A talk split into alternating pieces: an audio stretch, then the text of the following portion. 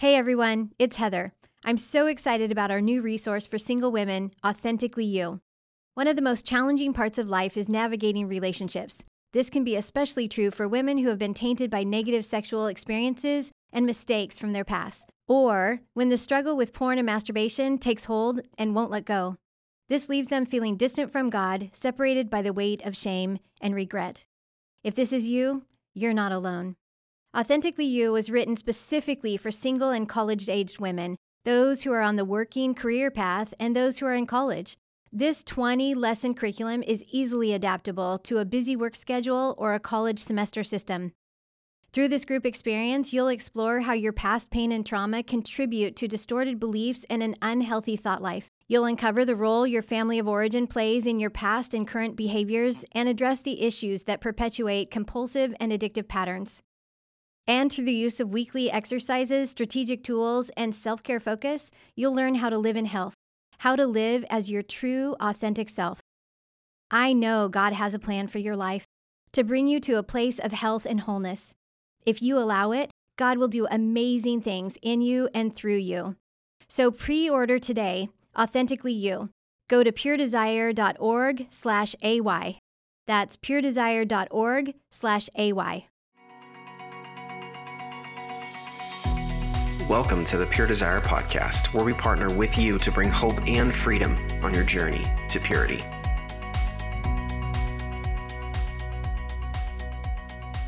Hey there, I'm your host, Trevor Windsor, and we're so thankful you're taking time out of your day to hang out with us. I'm here with my co-host, as always, Nick Stumbo. Check, check. 1, 2, 3. 1, 2, 3. And here with us is the one and only Ashley Jameson. Ash, welcome back. Hi, I'm so glad to be here.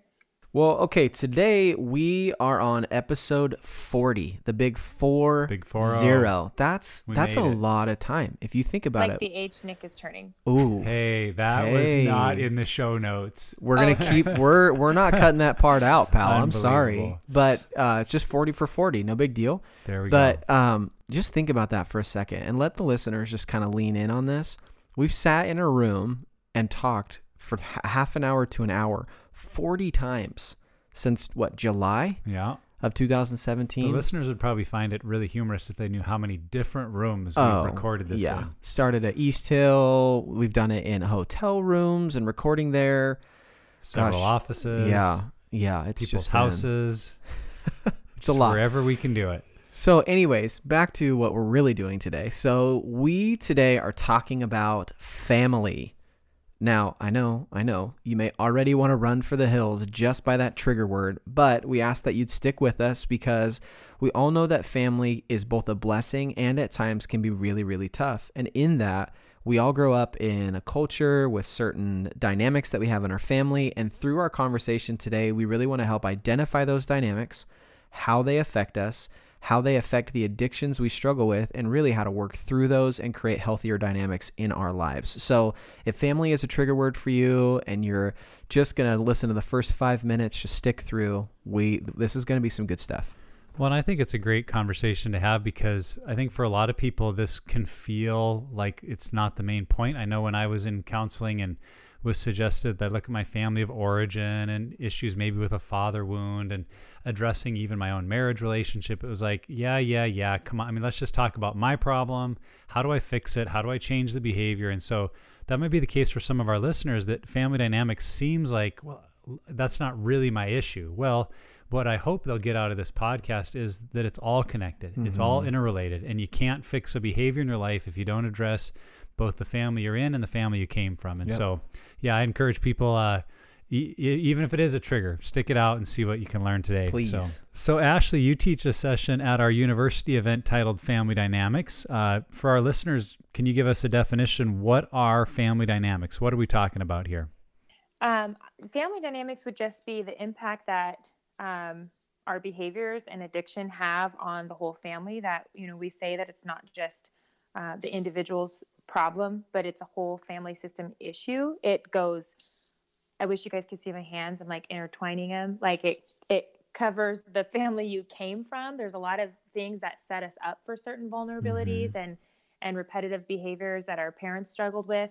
And then it also affects how we parent our own children. And so it's not just fix the addict and everything will be better, but it involves looking back at some of your family of origin issues and also looking at the present, your family now, how everybody is affected by it, and possibly if you have a spouse, how some of their behaviors may contribute because of the trauma with the addiction, and also the stuff they bring from their family of origin. So it's the whole system we're looking at here. Well, and this isn't just talking about addiction. Like, this is talking about the relationships you had growing up. I mean, the family you come from, you know, because when I think of family dynamics, it's really just the interplaying of relationships and culture of your upbringing. So if your dad loves football, then there may be a dynamic about sports in your family and performance and how well you do on the football field. You know, like my family, we're all about movies. And so there's this critical like thinking and this critical spirit we have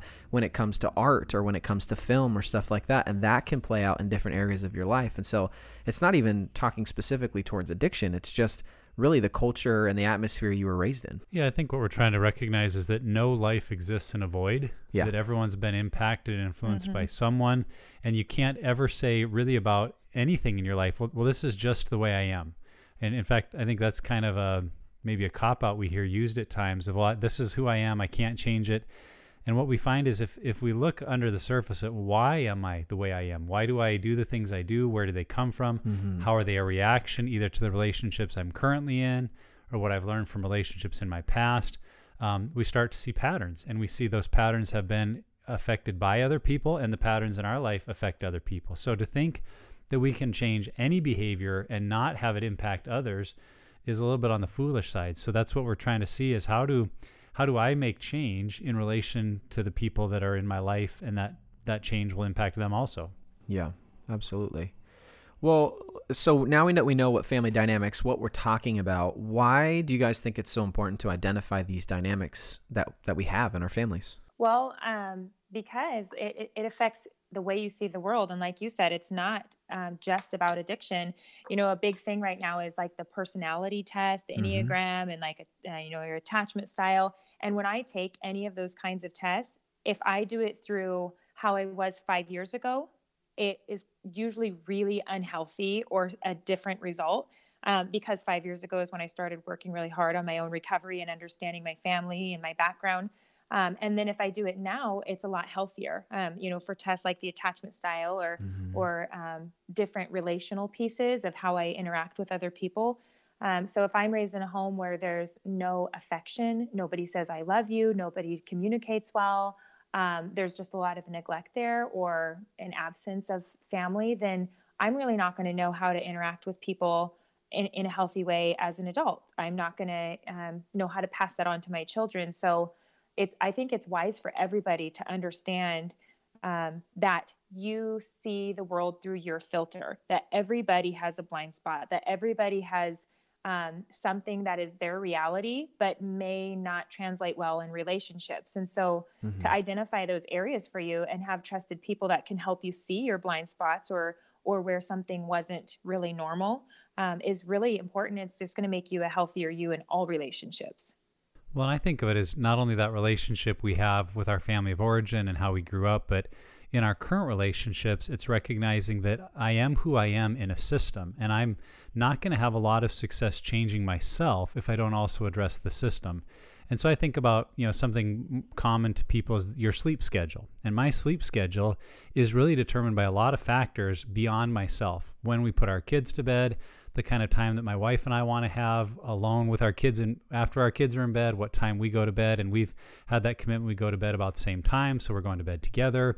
What time the kids go to school, what time I start work, all those things are impacted. If I were suddenly to say, well, I'm going to go to bed at 8 p.m. and get up at 4 a.m., that would disrupt every single thing I just described. And I could do that, but it would need to be in connection with how does this impact the family and the people that God's put into my life.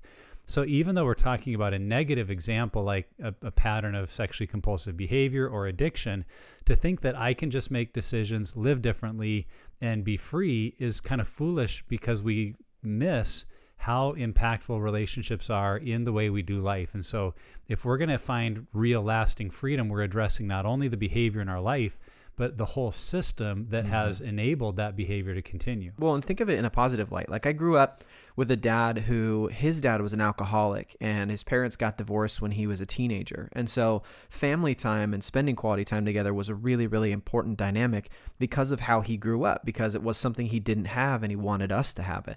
And so I grow up, I get married, I have a family, and I'm realizing that not just with my wife, but man, other friends, other relationships I have, not every family feels that way. Not every family wants to have that quality time. Like, and that's a dynamic. That's something that has affected me and has really seeped into my life and how I live my life. And it doesn't have to be good or bad, but it just is something that has been passed on due to the culture, atmosphere, what was important to my family growing up. And I see it that, manifesting in my life now too. Well, and even those healthy family dynamics can bleed into unhealth. You talk about family time, mm-hmm. There can be others that have this pressure that if I miss a family gathering or a family dinner, right, or something that's traditional, quote unquote, family time, that means I'm a bad person. That means I don't love my parents. That means I'm mm-hmm. A rebel. And so we want to see, even in healthy ways, have we allowed something to go all the way to unhealth? And that's really what we want to talk about more in the podcast. How do we figure out if a certain dynamic in our family is healthy or unhealthy? How do we know if it's something that's just a normal thing that all families do, or if it's an unhealthy dynamic that we should address? Let me start with this one. So usually if I watch my wife and her response to something that seems normal to me, and if she seems kind of off, it's like, oh, maybe that's not normal. And that doesn't mean it's necessarily unhelpful or unhealthy, but to look at it and to see how it affects someone else, mm-hmm. that for me has been a really eye opener. And you really don't get that. And I want to be careful in saying this, I wouldn't understand that until I got married. And once I got married and I started my own family and had, a relationship, that's every day, with someone and doing life together, I really didn't see that until I got into that context. And so that for me has been able to help me identify things that I picked up from my family that are unhealthy, or maybe some things that my family currently does or used to do that were unhealthy. And it just practically gives me a new lens to look at those things. Mm-hmm. Yeah. And I would say that, what Trevor said is kind of the same in our household. If I'm doing something or John's doing something and our kids feel like they have to, walk on eggshells, or mom's in one of her moods. And I think we've all experienced being around somebody where it's like, oh, tread lightly because they're not in a good mood or they're going to explode. I think that's a good indicator that there's some really unhealthy behaviors there going on when people don't feel safe. And I know that word safe is it can make you think of a really dramatic situation. But if your kids are feeling on edge, or you're feeling on edge because your spouse or your parent or somebody is in one of their moods, then that's feeling unsafe. You're not feeling stable and you can be open and communicate. And mm-hmm. That if you do something wrong, it's going to cause an uproar. And John and I really noticed that with his family, what Nick said, doing those traditional get-togethers, that every time we leave, we'd have a knot in our stomach. We'd feel upset. We'd be replaying the whole conversation oh, we could have said this different. And it just spilled and poisoned our family, where we were now, out of commission because we're upset about an event that happened last week. And so we started to really recognize that and try to be proactive about where are times that we can spend time with your family that don't cause those issues to spill over into our family, and what doesn't. And so there's just certain environments, a lot of times on neutral territory, if we have a dinner at a restaurant or something, that we tend to be healthier in those situations. So, and I know a lot of it is as John and I get healthier, we'll be able to be around other people who aren't as healthy, but we're also in process. And so we need to protect our home environment while we're in that process. Mm-hmm. And same when I was, even before I married John, when I'd be with my mom, if there's that shutdown, that you either want to rear your ugly head and argue, or you want to shut down and isolate and withdraw, there's something going on there that's unhealthy. And I think mm-hmm. figuring those things out will kind of set you up to start making changes. Yeah, I think that's a great point. When we look at what's unhealthy versus healthy, is asking the question, what emotion does it make me feel? Does it make me feel built up, strengthened, encouraged, mm-hmm. or do I feel diminished, belittled, shamed? And we want to be clear, as we're talking about family dynamics throughout this episode, we are not here to blame our families. We're not here to throw them under the bus. We're not here to compare our family to someone else. We have the family that we have and the family that God gave us, and much of that was out of our control. But we're looking to have some self-awareness of what was created in me. And so when we're looking back at our family of origin, it's asking, where did I experience negative emotions because of how I was treated? And it may be that that was an intentional way that you were treated, that you were overtly being diminished or put down or criticized or made to feel unsafe. Or it could be that you were incidentally made to feel that way. That's a lot of my story, where I don't have stories of abuse or yelling in our home. I had great parents and I have great parents, but my parents are still sinners. They're still human beings. And so there were ways growing up that I felt ignored or overlooked or not as important or not as valuable. And I can never remember my parents ever using words, and I don't think they ever would have used words to say that. But I learned through behaviors. And so for me to look at family of origin isn't to say, oh, my dad's a mean guy because he made me feel unimportant.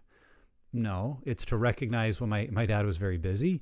He had to work a lot at a small church because he was the only pastor. He had a lot, and just recognizing the impact that his normal life had on me.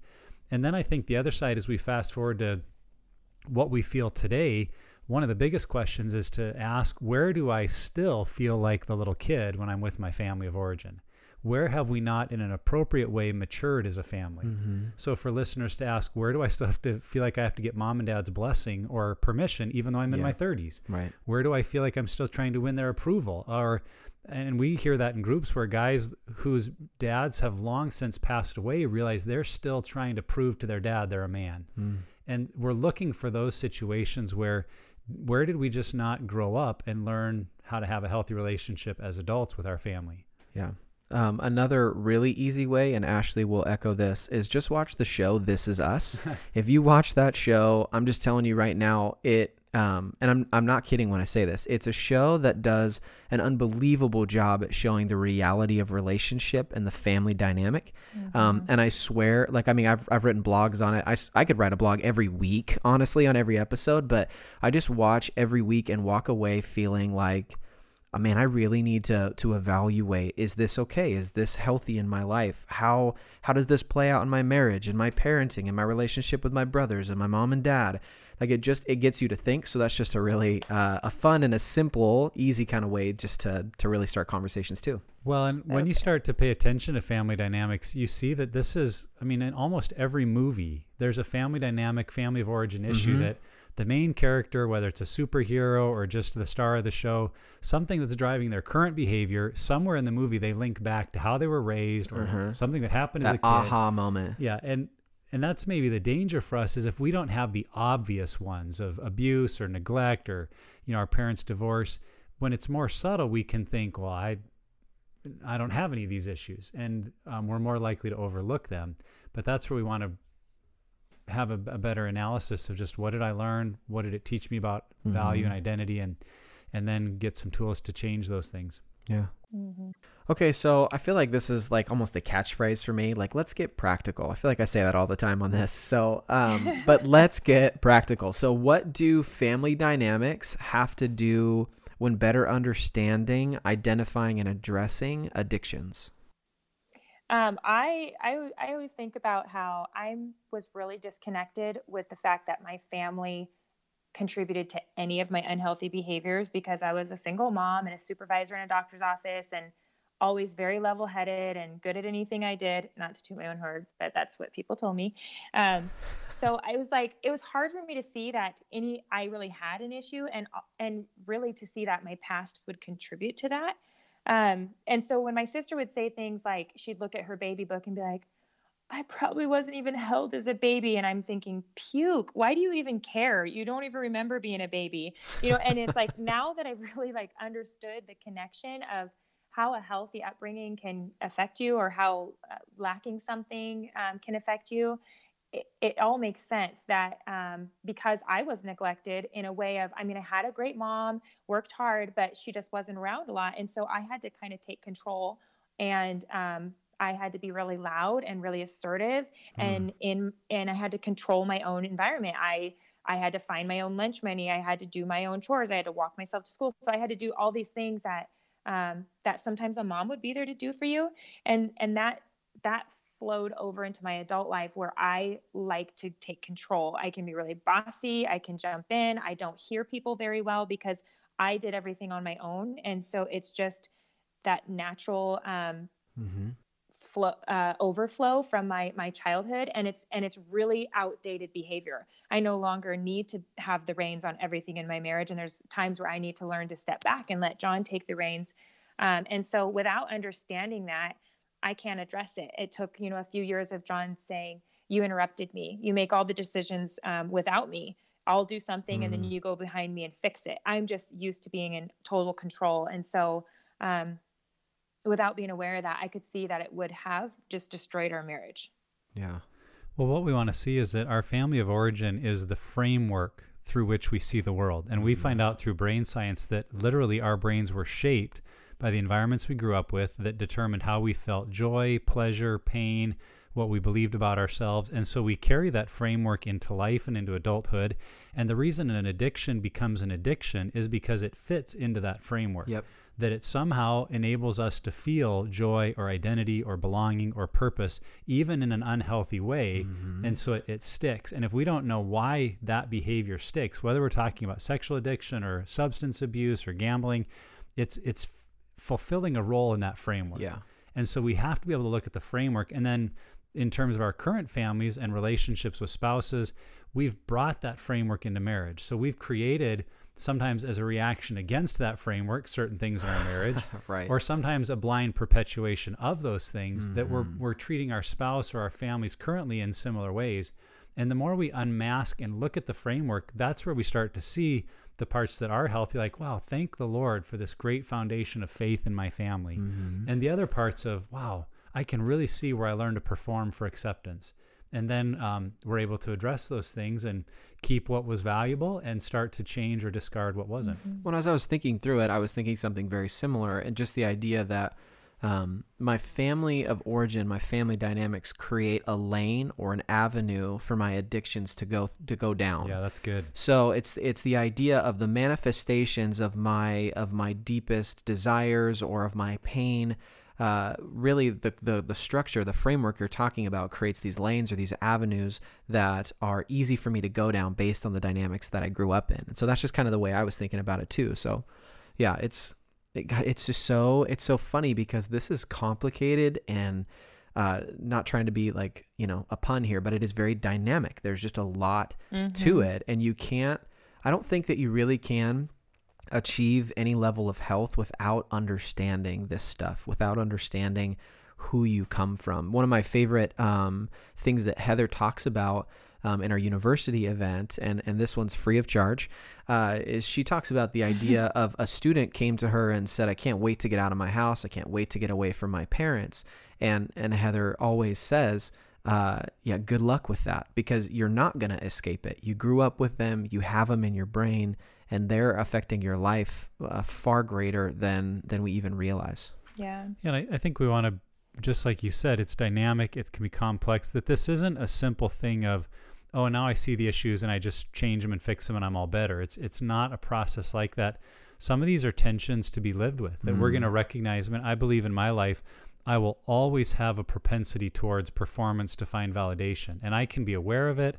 I can see where it came from. I can surrender it. But to think that I'll be totally changed and never need that is probably just denying the way I was raised and who I've become. And so it is this process of learning, growing, changing, and yet in some ways accepting. This is part of who I've become, but I don't have to live in it in a negative way.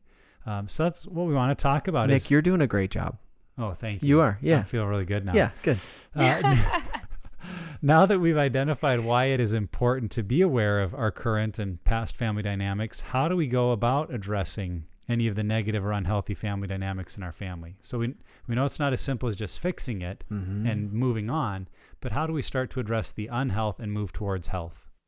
I can see too, not only identifying those areas where you're vulnerable, and I think obviously going through our workbooks, any of our group material, it gets to the core of a lot of family issues. I think that's a great starting place to be able to hear other people's upbringings and have kind of that outside perspective of how other people were raised can help you see what yours looked like.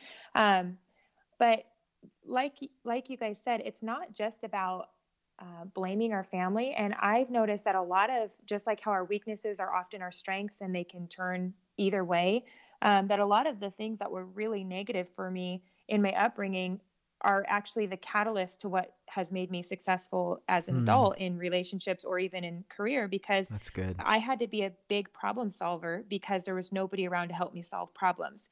And so that's something that I'm really good at as an adult, where if there's an issue, I usually can figure out how to find the answer and put a solution to it somehow.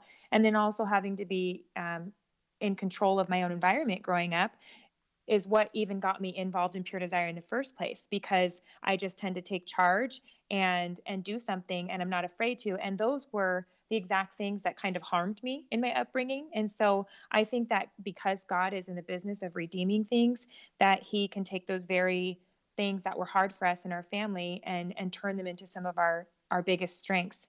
And so I think awareness is first. And then for me, like I have said several times, because I'm so unaware of things and I'm just now starting to connect things together, I've always lived compartmentalized things in my life, to where my family of origin doesn't affect what I'm doing today, and this addiction doesn't affect my family, and this, now that I'm starting to piece it all together, I really just have to use my body triggers as an indicator for me that something's off. And so if I feel differently or angry, or I start replaying negative messages, then I know that there's something there. And I try to do a little digging to figure out what it is, where I felt that before. Is there somewhere in my family of origin that I felt that same feeling? And a lot of times I can't. I felt abandoned. I felt ignored. I felt invisible. And so kind of just pausing and then speaking the truth over that, or making a different decision, even though you feel that way, that starts to change things instead of reacting the same way all the time to that feeling. So even with my mom, us restoring our relationship to something that's really healthy right now, she's one of my best friends. It's taken hard work, because I would feel triggered by something that happened or was said in our, if we were together, and then I would choose to not just go home, to not hang up on her, or to not yell at her, which those were my three favorites. And I would choose to go into it and just communicate with her that how I felt and how what she just said hurt my feelings. And often I got a completely different response. She wouldn't yell back. She would say, "Oh, I didn't even realize that." And it started changing the whole structure of our relationship. So that's kind of just doing it over and over. Like you said, Nick, it's probably going to be a lifetime process in a lot of instances. Well, and what you're getting at, Ashley, though, too, is honest and gracious conversations. Like, you can't, I think that we have a tendency to want to just avoid it, because we know that bringing up stuff with family, I mean, let's be honest, when we're out in public with other people, like, we're normal, we're fine. But the second we get back with family, like what you're talking about earlier, Nick, it's like we revert back to like 10-year-old me, you know? And so I think that one of the things we do to try to combat, that fear is really just shove it under the rug. Don't worry about it. Don't address it. And I feel like being honest is really, really important. But in that, if you are honest, you have to be gracious. You have to understand that the family dynamic you grew up in is because of the family dynamics your parents grew up in, and your grandparents and your great-grandparents. So there's a lot to it, but we have to understand that if we want to really combat this unhealth, we have to handle things in a healthy way. We can't just go, toe to toe with, boxing gloves on in a ring and think it's going to end well. You want to try to be as soft and as gentle as you can. And then, after those conversations happen, and this is the hardest part probably, is being patient and allowing time for people to develop, because that's what you want as a person. You want, thinking about my 1-year-old son, when he starts to see like vividly my junk, I would love for him to be able to approach me and for me not to freak out at him. And so take that, twist it, apply it to your family, and think, okay, maybe how I respond is important. And so the idea of honest and gracious conversations, but that has to lead to being patient and allowing time for people to process through what's going on. It takes a real humility, and I think an understanding of your own flaws. I want to be hyper aware of my sins and my flaws, because if I'm not, then I can't be honest in my parenting. So when my 14-year-old son, which this is a true story, tells me that he feels ignored and that I love the little ones more because I'm spending more time with them, and that we never ever spend time with them, which as a parent, you want to say, are you kidding me? We just did this and we just did this. And how can I never spend time with you? And you know, that's kind of what you want to do. But I remember feeling that way in my home growing up. And I also know that even if I don't think that's all 100% accurate, it's how he's feeling. And that's right. He's going to take what he feels in our home with him forever. He's not going to remember all of, the intellectual components of our family, but he is going to always carry what he felt with him. That will never change. And that's what will be long lasting. So when he says he feels ignored, he feels like I don't love him as much, I want to be able to be humble and say, you know what, I can see how you'd feel that way. And I want to change that. So what can I do to show you that I love you? And when he says to do, date nights with just you or just John, I want to do that. But you can't do that if you're always in this denial mode or you're not even aware of your own shortcomings. Yeah. When I think of growing in these areas, two thoughts come to mind. Number one, I'd say face reality, that you've got to be willing to say, these are areas I was hurt. These are wounds I picked up. And I think too many people have been taught that to honor your father and mother means they never have any problems and you should never bring them up. Yep. When that's really not what it is at all. And again, we're not looking to blame mom or dad, but to just see how did real life impact us, and to have the reality of, for someone to say, my mom was controlling, and to even have that conversation with her wouldn't mean I'm dishonoring my mother. It would mean I'm facing that reality, but I can do it in a respectful way and with love, in a way that I am honoring my mother. Yep. So I think that's part of it, is just to face reality and accept that reality is that's part of our story. The other thing I think of in making changes and looking at your current family dynamics, it's to make sure you talk about the problem behind the problem, because most of what we argue about is not the problem. So like for us, it's money can be an issue, and it's easy to focus on, well, the problem is money. And if we had more money or managed it better, then the problem would go away, which isn't true at all, because the problem behind the problem for me is having grown up in a lower middle-class income where money was tight and there were concerns. And like I said, my dad pastored a really small church and didn't make a great salary. So I created an area where money and security were tied together. And so when I get frustrated about money with my wife, underneath the problem is the problem I have with finding my security in money. Yeah. And so if she's spending something that I don't think was in the budget, I can make her feel bad, but I need to realize it's coming out of my own family of origin issue with money. And when you can talk about the problems behind the problem, the way that can create connection with your spouse and family is really significant, because then you quit just arguing about the money or the house or the kids or the in-laws, and you're able to look at why is this so emotional for me? Why is it so charged up? And I think you can really make real progress there. That's really good. Well, and what we're doing right now is we're kind of describing what the best case scenario is. Like if in a perfect world, we would always be met with understanding and with grace and with kindness. But we understand, especially working in the addictions industry that we are in right now, we understand that that's not always the case. So let me just throw this scenario out. If somebody starts to see some family, some marriage, some dynamics in their household or in their family of origin, and they realize it's unhealthy. They approach it well, they're honest, they're gracious, they're trying to be as understanding as possible, but that is not met well. That is met with resistance and diminishing and minimizing it. What then? What is it? What's a person supposed to do at that point? Well, I've had this, just my whole family, all the way down to my children, we're just a bunch of addicts. So on every angle, I've experienced this. And with John and myself, we've had to call each other out plenty of times. And I think it takes it takes you getting to a place of health. So for me, it's taken a lot of work to get to a point where I don't want to try to badger and follow John around until he agrees or sees my side or we fix it. And that was my strategy before. I just would debate until he surrendered, and now it's kind of like, I can just state, I can see that this is going on.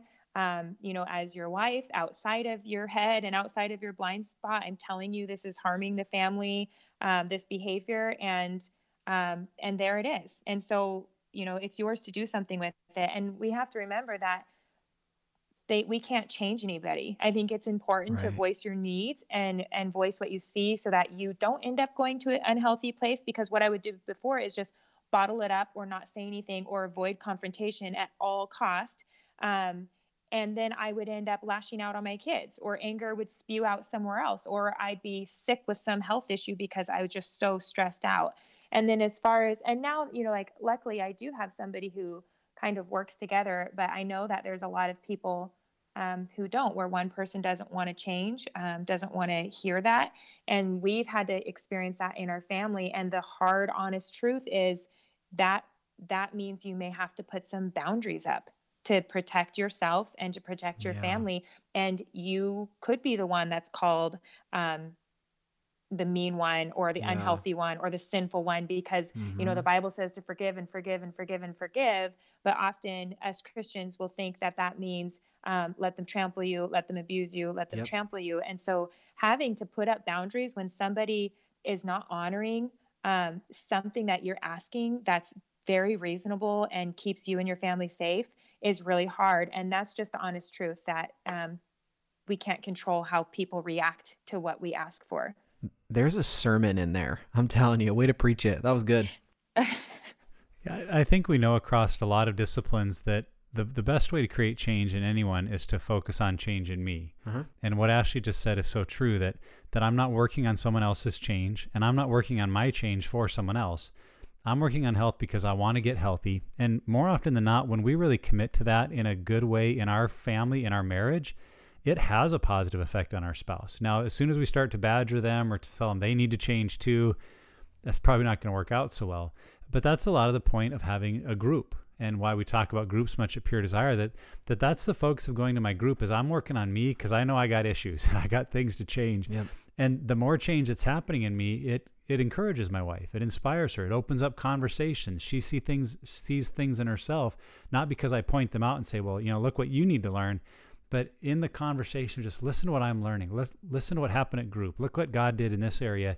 It just opens up change in others. And so I think if you're in a marriage relationship, especially where you feel like I'm ready to change and they're not, well, go for it. Now you need a group, you need a community around you that can be part of that process, but just trust that if you'll lean into your change and let God work in the heart of your spouse, it's going to impact them for good eventually. And then, as Ashley said, if you're in a situation, whether in a marriage or family of origin, where not only are they not changing, but they're not open to the change in your life and it's causing problems, you need to have healthy boundaries. So I just wanted to echo that's really kind of the next level of, sometimes people permit the change we're going through and we just keep doing life best we can. But when other people become maybe against it or won't adjust, we have to make those boundaries for the health of our marriage or our family, and that's appropriate.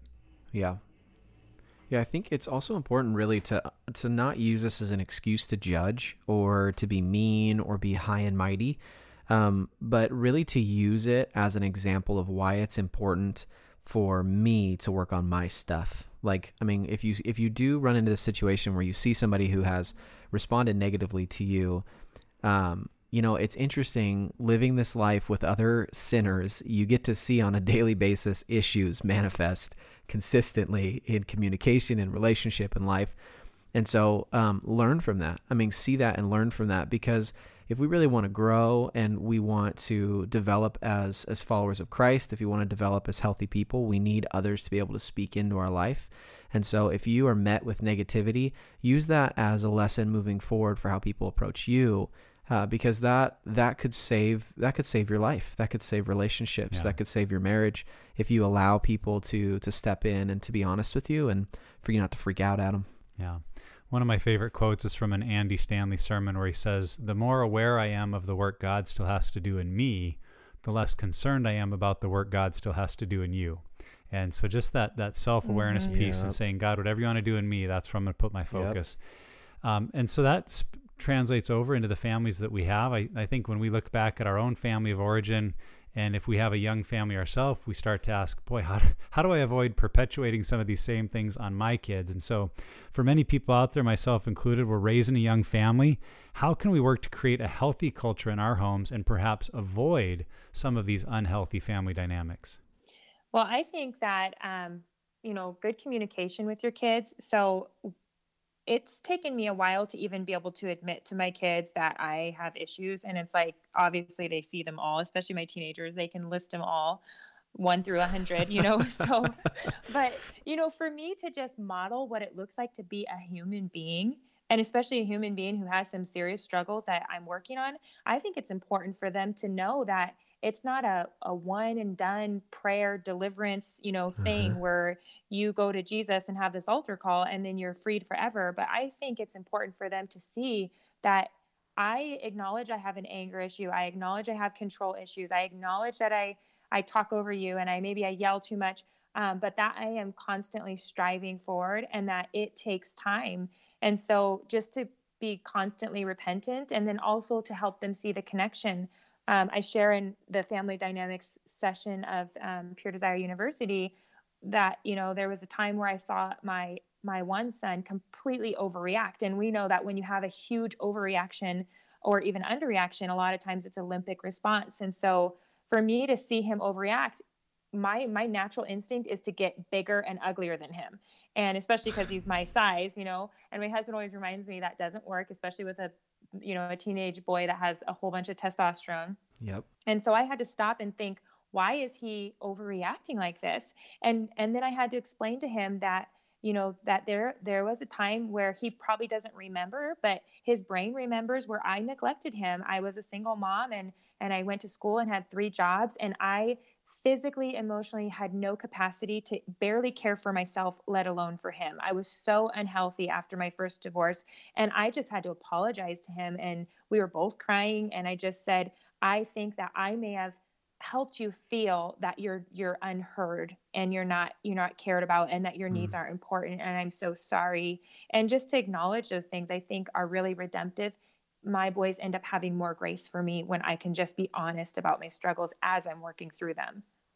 Yeah. And I mean, it's vulnerability is really what you're talking about. You're talking about being open and honest with your kids about your own stuff. And I think that, well, I'll just say this. I am in no way good at this at all. I mean, I feel like I'm like training. Maybe the training wheels aren't even on yet. Like I'm using a Strider bike when it comes to this because I can't even figure out how to do it. But the idea of preparing my kid, preparing my own heart as I parent to not be the superhero in the story, to not be the one who looks like I've got it all figured out, to, you know, to leave the hospital gown open a little bit so he can see how messy my life is, you know? And so that's, in no way have I arrived or figured that out. I'm really more in the thinking about it process, but just the idea of, I want to create a culture where my son can come to me and be like, Dad, I noticed that you do this and it doesn't make me feel good. And I can say to him,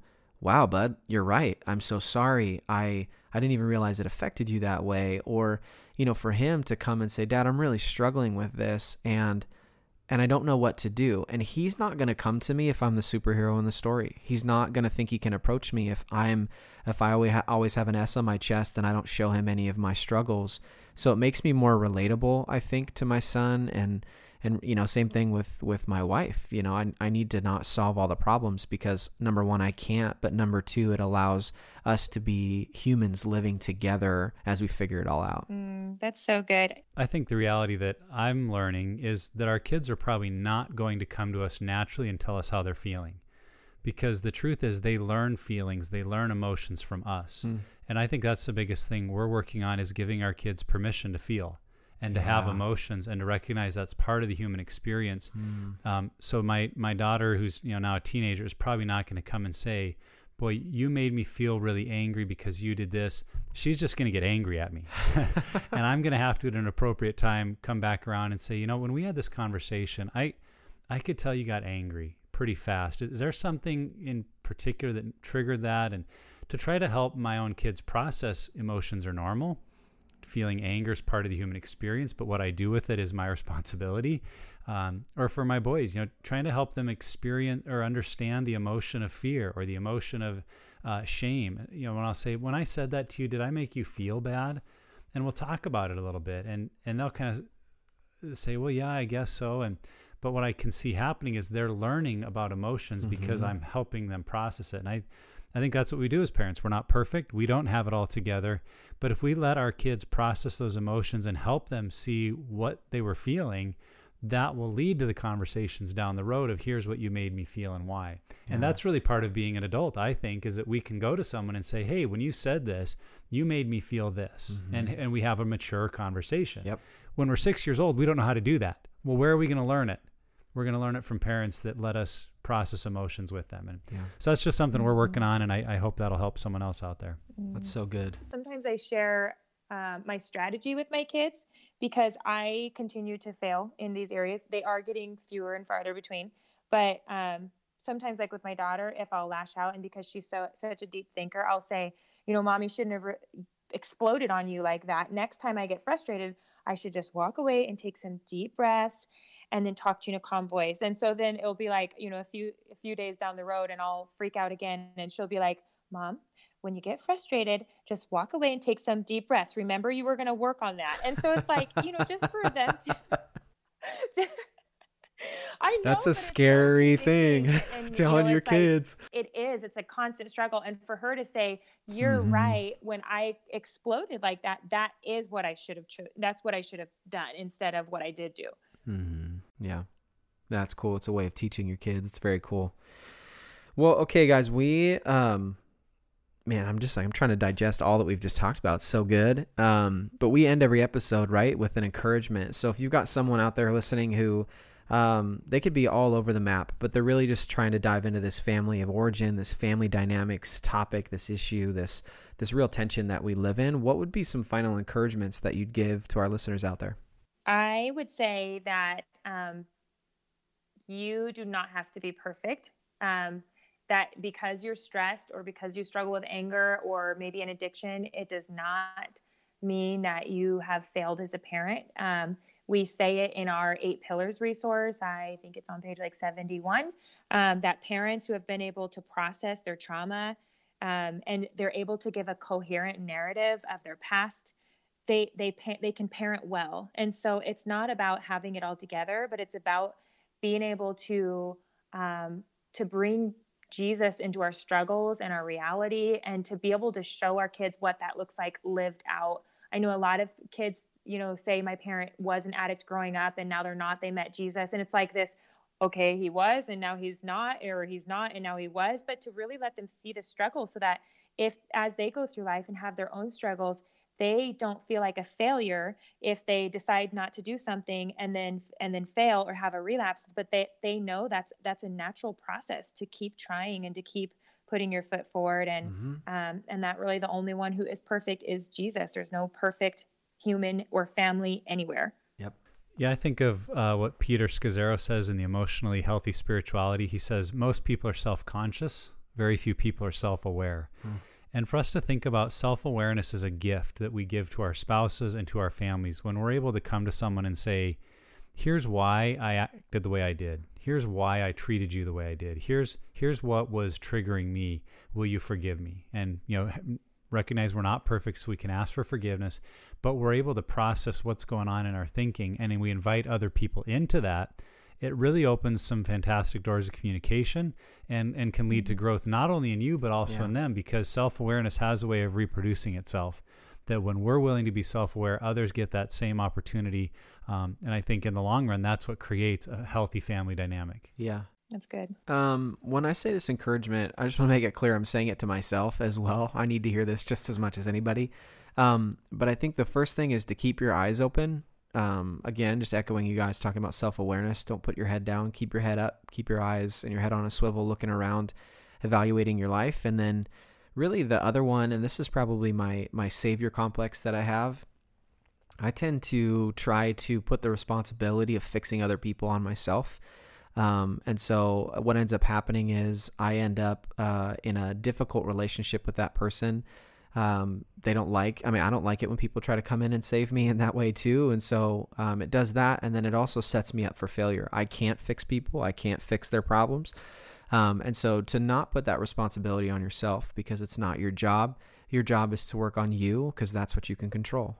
So really just keep your head up and focus on your own stuff, because other people will see that and will benefit from it too. So that's great advice. All right, guys, this, man, we made it through. Like, we talked about family, the messiness, the craziness that is family. So hopefully you stuck it out with us. You listeners out there, we hope that this conversation was helpful, and really it helps you to start to think that nothing in your life happens in a vacuum, that there is a backdrop. Everything we think, do, and struggle with has to do with the culture we were raised in. So everything we do will always be tied to that. And in order to be healthy and grow in our knowledge and our understanding, we have to be aware. We have to keep our heads up, and we cannot lose sight of where we come from. So guys, I'm going to be honest, this has been my favorite episode thus far. I'm so appreciative of you guys. So thanks for talking through this sensitive issue and being open and honest. I appreciate both you guys. Yeah, you're welcome. It's been fun. Yeah, thanks, Trevor. Great to be here. And thank you for listening to the Pure Desire Podcast. If you like what you're hearing and want to keep up with the podcast, please subscribe. You can also rate and review our podcast and let us know how we're doing.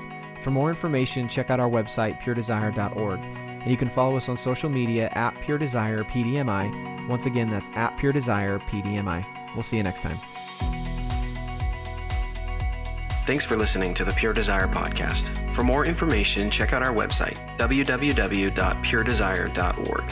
Check in each week for new content on the podcast, and we pray that it will help you find hope and freedom on your journey to purity.